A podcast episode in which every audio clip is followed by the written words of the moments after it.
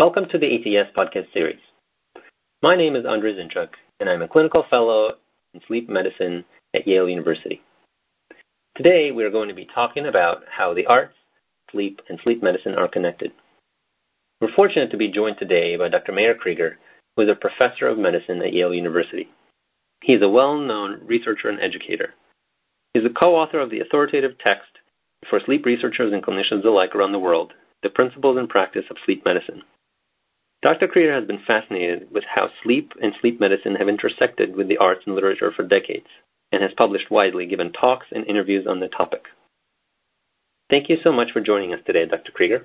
It's a pleasure. Yep. And I just wanted to start off our discussion with uh, how did you become interested at the intersection of art and sleep medicine? Well, um, the story really begins when I, when I was a medical resident and and the story began when I had a patient uh, who was admitted to the um, endocrine floor, and I, I was a medical resident at that time. And the guy was obese, and he was admitted with seizures, and um, and he was very sleepy during the daytime. And when I saw the guy, um, he looked like what had been described a few years earlier in the, in the 19, mid 1950s as someone having the Pickwickian syndrome. So um, we, you know, I looked up that that paper, and in that paper they they they use the term Pickwickian to refer to Joe the Fat Boy, uh, who is a character in the Pickwick Papers by Charles Dickens, which, uh, which was written in 1836. And in this paper, one of the things that they pointed out was that patients uh, with this Pickwickian syndrome had hypercapnia, and that w- and that was the conventional wisdom at that time was that hypercapnia was the reason for the sleepiness of these obese patients. Well, my patient didn't have hypercapnia. He didn't fit the the description of the Pickwickian syndrome, and as it turned out, I had a um, a colleague who was a neurosurgery resident, and and uh, he was in a building across the street in, in the Montreal Neurological Institute. So we fashioned uh, sort of a very very primitive uh, polysomnography system. Uh, I was not even familiar with the term at that time, and we saw that this patient stopped breathing, was obstructed and what was more disturbing was that he was developing very significant um, sinus arrest. And sometimes his heart would stop for like 10 seconds, and we now had an explanation for his seizures. And uh, as it turned out, uh, looking at this patient, and there was hardly any literature at that time, um, uh, I went to my attending physician, um, Nick Anthonisen, and basically said, "Look, I have a guy here, and I think we need to do a tracheostomy in him to to really treat him." And and Dr. Anthonisen, who who was a terrific guy, said, "Go ahead." And we we went ahead and did a tracheostomy in this patient. And I wrote up that case. And while I was writing up that case, it was actually the first paper I had ever written from start to finish by myself. Um, um, the I, I went and looked at the literature that was available at that time, and there really wasn't very much. Uh, I kept on going back to the Pickwick papers, and I ultimately read the book from start to finish, and I realized that Charles Dickens um, actually did a beautiful job in in expressing something that he must have seen somewhere: an obese young person uh, who was extremely sleepy and in the book, uh, there are beautiful um, uh, lithographs, um, images, and there's one image where there's a lot of action going on in the scene, and Joe the fat boy is sitting there and he's sound asleep and looking like he's snoring. And in the book, Dickens describes uh, Joe snoring, being sleepy, and and also um, having um, uh, what we would call now peripheral edema he said that the boy had dropsy, and dropsy is the old term for peripheral. So I realized at that time um, a couple of things. Number one, I knew nothing about sleep because there's very little that had been published about sleep, and I had to go back and and sort of read, you know, what was available uh, historically and and what was uh, uh available uh, at that time, and and that was my interest. That's how I got started in in, in my interest in education about sleep, looking at art because the image really told me that this boy had what my patient had and led me to kind of look at earlier sources of where um, um, scientists, philosophers, artists looked at sleep. And uh, that was a, you know, that was a passage that actually led me to become very, very interested in the field. So it sounds like it was an excellent start to a very productive career. And since that time, you, I know you've written books, articles, and given interviews and uh, published work on intersection of art and medicine and how artists have portrayed yeah. sleep and yeah. um, and health and disordered sleep. So could you give us some examples of how artists have illuminated healthy and disordered sleep? Well, yeah, uh, and and so if if you look at the themes that artists typically use uh, when they talk about uh, when they imagine sleep or they or, or they paint an image of sleep, it really falls into one of several categories. One of them is dreams. Um, there there have been a huge number of artists, um, Picasso, Matisse, uh, a bunch of them who have written um, who, who, have written, who have painted beautiful images about dreams. Um, Henri Rousseau, uh, his first great painting was about sleep, and his last painting before he, um, he died was about sleep and dreaming. And it seems like almost every painting he ever did was actually a dream. Um, uh, painters um, looked at mythology. Some of the stories from uh, ancient um, Greek and Roman mythology, and there are some beautiful images that, that were done. And and one of the things that becomes apparent is that when you paint, uh, if you're a great painter and you're painting an, a person sleeping, that takes you know you're you're expressing maybe what they're dreaming. You might be expressing their distress if they're having uh, a nightmare, and and you have the opportunity to paint anatomy uh, and show the beauty of the human body. And in terms of other types of of uh, images, the, the, fact that sleep can be very restful. Um, um, you've probably all seen Van Gogh's uh, painting of, Siesta. Um, beautiful image of, of, two people that are sleeping uh, in the field, and and people looking at that uh, realize that that for him, painting this must have been um, uh, very, very therapeutic because he was going through a very, very difficult period uh, in his own life. However, what is not necessarily widely known is that he actually copied that image from two other uh, painters. Um, but in that era, the, there was no notion of plagiarism. If you copied someone's work, that was actually you were paying homage uh, to them there there there are many painters um, and artists who have talked about um, sleep being a very dangerous time. And um, there's a painting called the the Gypsy by by uh, by Rousseau, which is in the um, in, in the Museum of Modern Art in, in New York. It's a painting where there's someone lying in the um, in what looks like a desert. It's very ambiguous.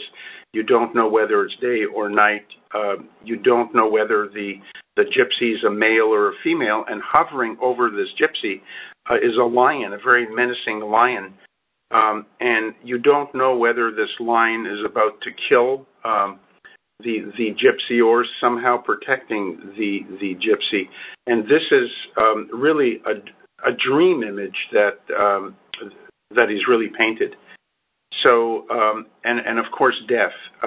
There's this old story. In fact, it, the story was in old textbooks. Uh, it's not a story; it was a belief that when um, when you went to sleep, you you kind of died, and the next day when you woke up, you kind of were reborn.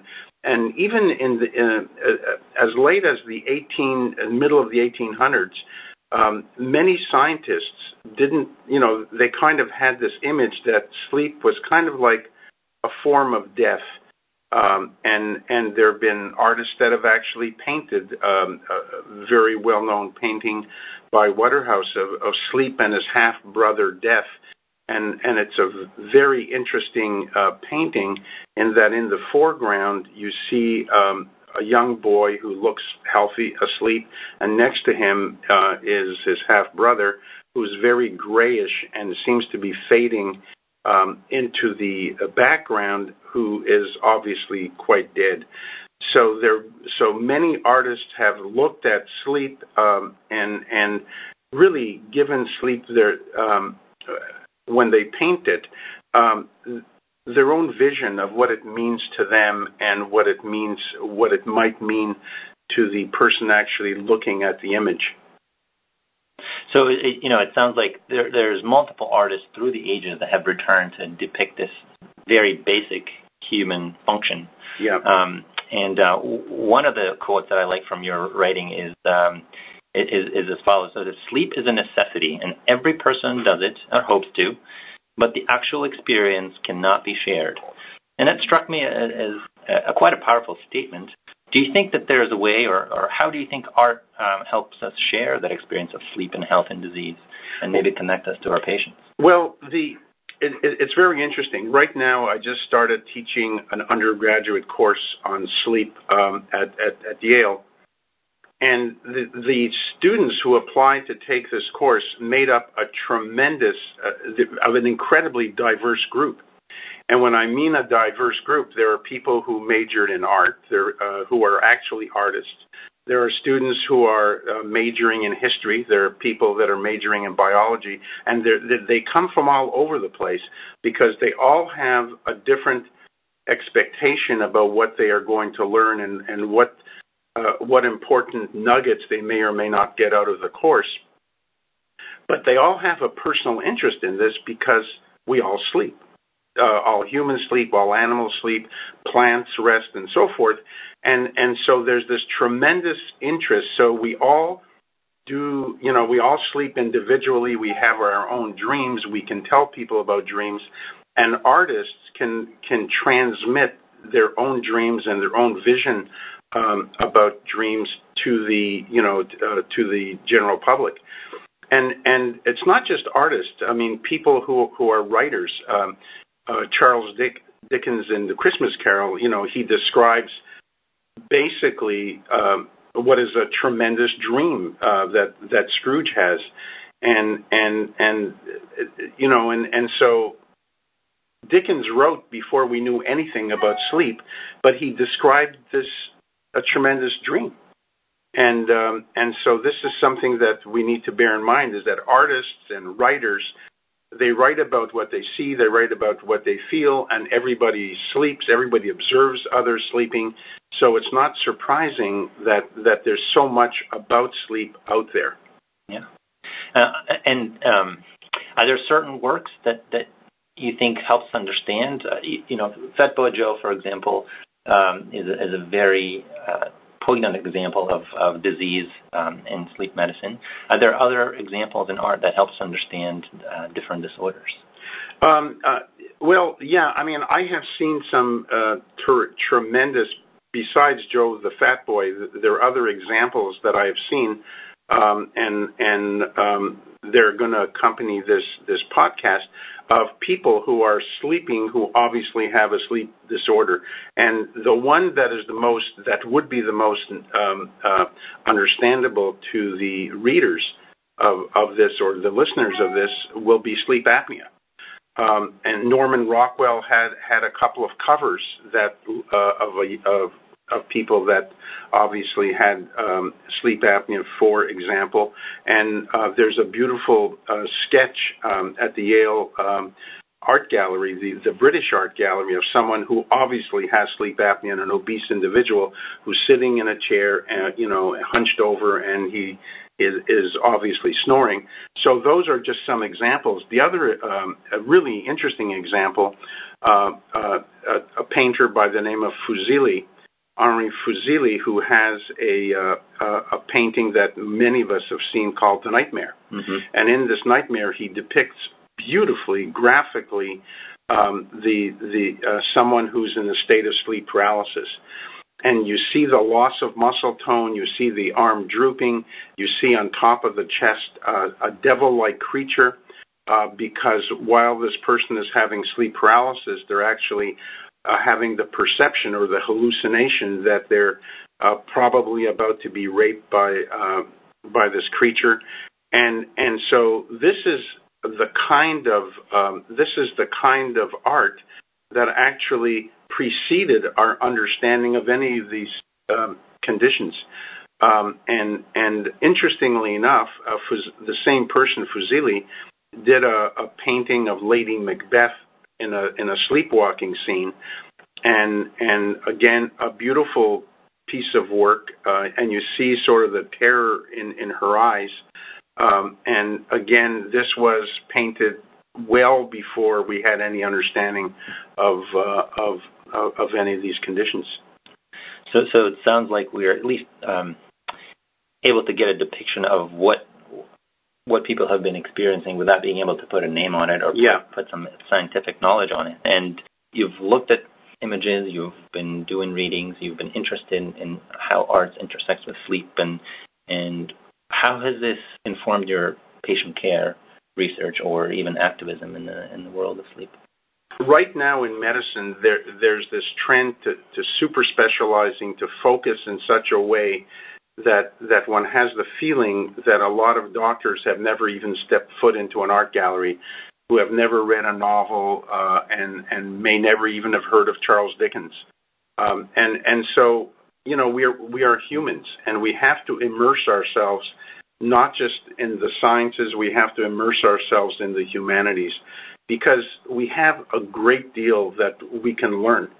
Um, and and um, we we learn from art. We learn from talking to people about art.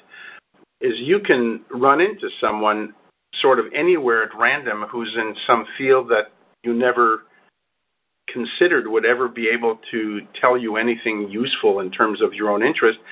Uh, and all of a sudden they'll tell you, "Have you ever read so and so who wrote about such and such?" and you kind of step back and you say, no, I, I don't even know who that is, and you and you go and you read it, and you say, my God, this is really relevant to to um, you know to, what I'm interested in. And it's kind of interesting because uh, this happened to me just uh, uh, recently, where I was I, I was talking to a, a colleague who you know who teaches one of the humanities, and and and I was telling her that I was you know I was thinking about doing a lecture about sleep, dreams, and art, and she said to me, "Have you ever read Macrobius uh, and what his theories about art, um, about dreams were?" And I said, I "Never heard of the guy." And and you know, she led me to the literature, and it turns out here's a guy in about 500 AD who described many of the features of of uh, of dreams that only sort of be, you know became widely sort of accepted or known, you know, 1500 years later, practically uh, with Sigmund Freud, that that dreams may have a hidden meaning, that dreams may represent pathology, uh, and actually described what would probably be um, post-traumatic stress disorder, and this is you know in, in, in roughly in the year 500. So so there's a lot that you can learn by by reading and immersing yourself in the humanities, and not just not just in sort of what's been published today. And and you know it's sort of ironic that a lot of um, um, a lot of scientists today, because they're so I'm going to use the word married to PubMed and so forth, that they don't sort of recognize that there's a tremendous medical literature that precedes, you know, their own birth. And and um, and the best example I can give are, a series of articles written about heart failure by by Harrison of Harrison's textbook in the 1930s. That he wrote a series of articles, I think it was like 20 of them, about heart failure. And my God, everything that you know about heart failure practically was described in that set of articles. And and so I encourage people not to get hung up in the today and what's And when they're doing a literature search on something, do a real literature search and go back in time and give credit to some of these, you know, some of these guys uh, who worked hard a hundred years ago, uh, uh, and and were simply a stepping stone to our knowledge today. Dr. Kryger, what are some of the potential ways for us to integrate um, arts and uh, sleep uh, awareness and sleep medicine, and, and, what are the potential benefits of doing that?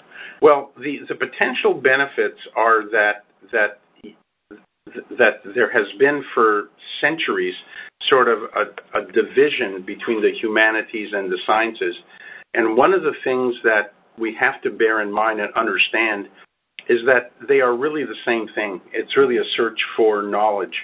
And and you know, if you go back 2000 years, who were the scientists?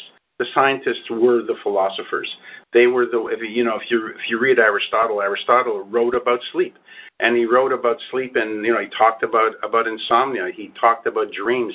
He wondered where where dreams came from, and he was wondering where dreams came from like 2000 years before before Freud and so, so we shouldn't dismiss the humanities because they actually have a lot to tell us. And and one of the things they have to tell us is that we're humans, and we shouldn't just focus on the hardball science. That there's a lot more to know and to understand, and there are a lot of contributions out there that may have been lost over centuries because people never really went back and and and got anything out of them. I'll give you an example.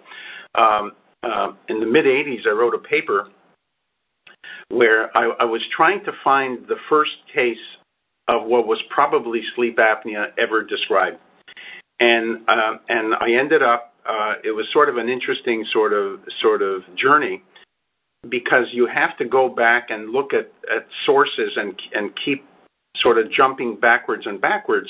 And I, m- my final sort of search backwards ended up uh, being the the description of a of a of a tyrant of Heraclea, which was sort of a a, a place in ancient Greece around 325 uh, BC, same time as Alexander the Great, where there was this guy who clearly had sleep apnea, as described in history books, and I had to go to um, University of Toronto to, get a piece translated from uh, from this history book. And here was a guy who was so obese that he only ever allowed his face to be shown. The rest of his body was was always uh, uh, hidden um, in in boxes. And this guy, uh, the historians described that he had trouble breathing, that he had trouble breathing during sleep, and in order for him to keep breathing, he had physicians who poked him with needles when he stopped breathing. And so, you know, so so it's not like sleep apnea was discovered in 1975. It was discovered by other people long before, and it, it sometimes it takes a while for science to catch up with what the human eye sees. Potentially develop new therapies, right? Potentially develop new therapies. Uh, you know, so now we have a therapy of of, of stimulating the tongue, and and uh, is that any different than what they did a couple of thousand years ago. That's right. Well, Dr. Kryger, thank you very much for uh, for joining us and for taking us through history, artists, and um, you know, painting a, a, a, quite a colorful picture of sleep and sleep uh, medicine as it relates to art. Uh, thanks again, and looking forward to uh, hearing more from you on this topic. Thank you.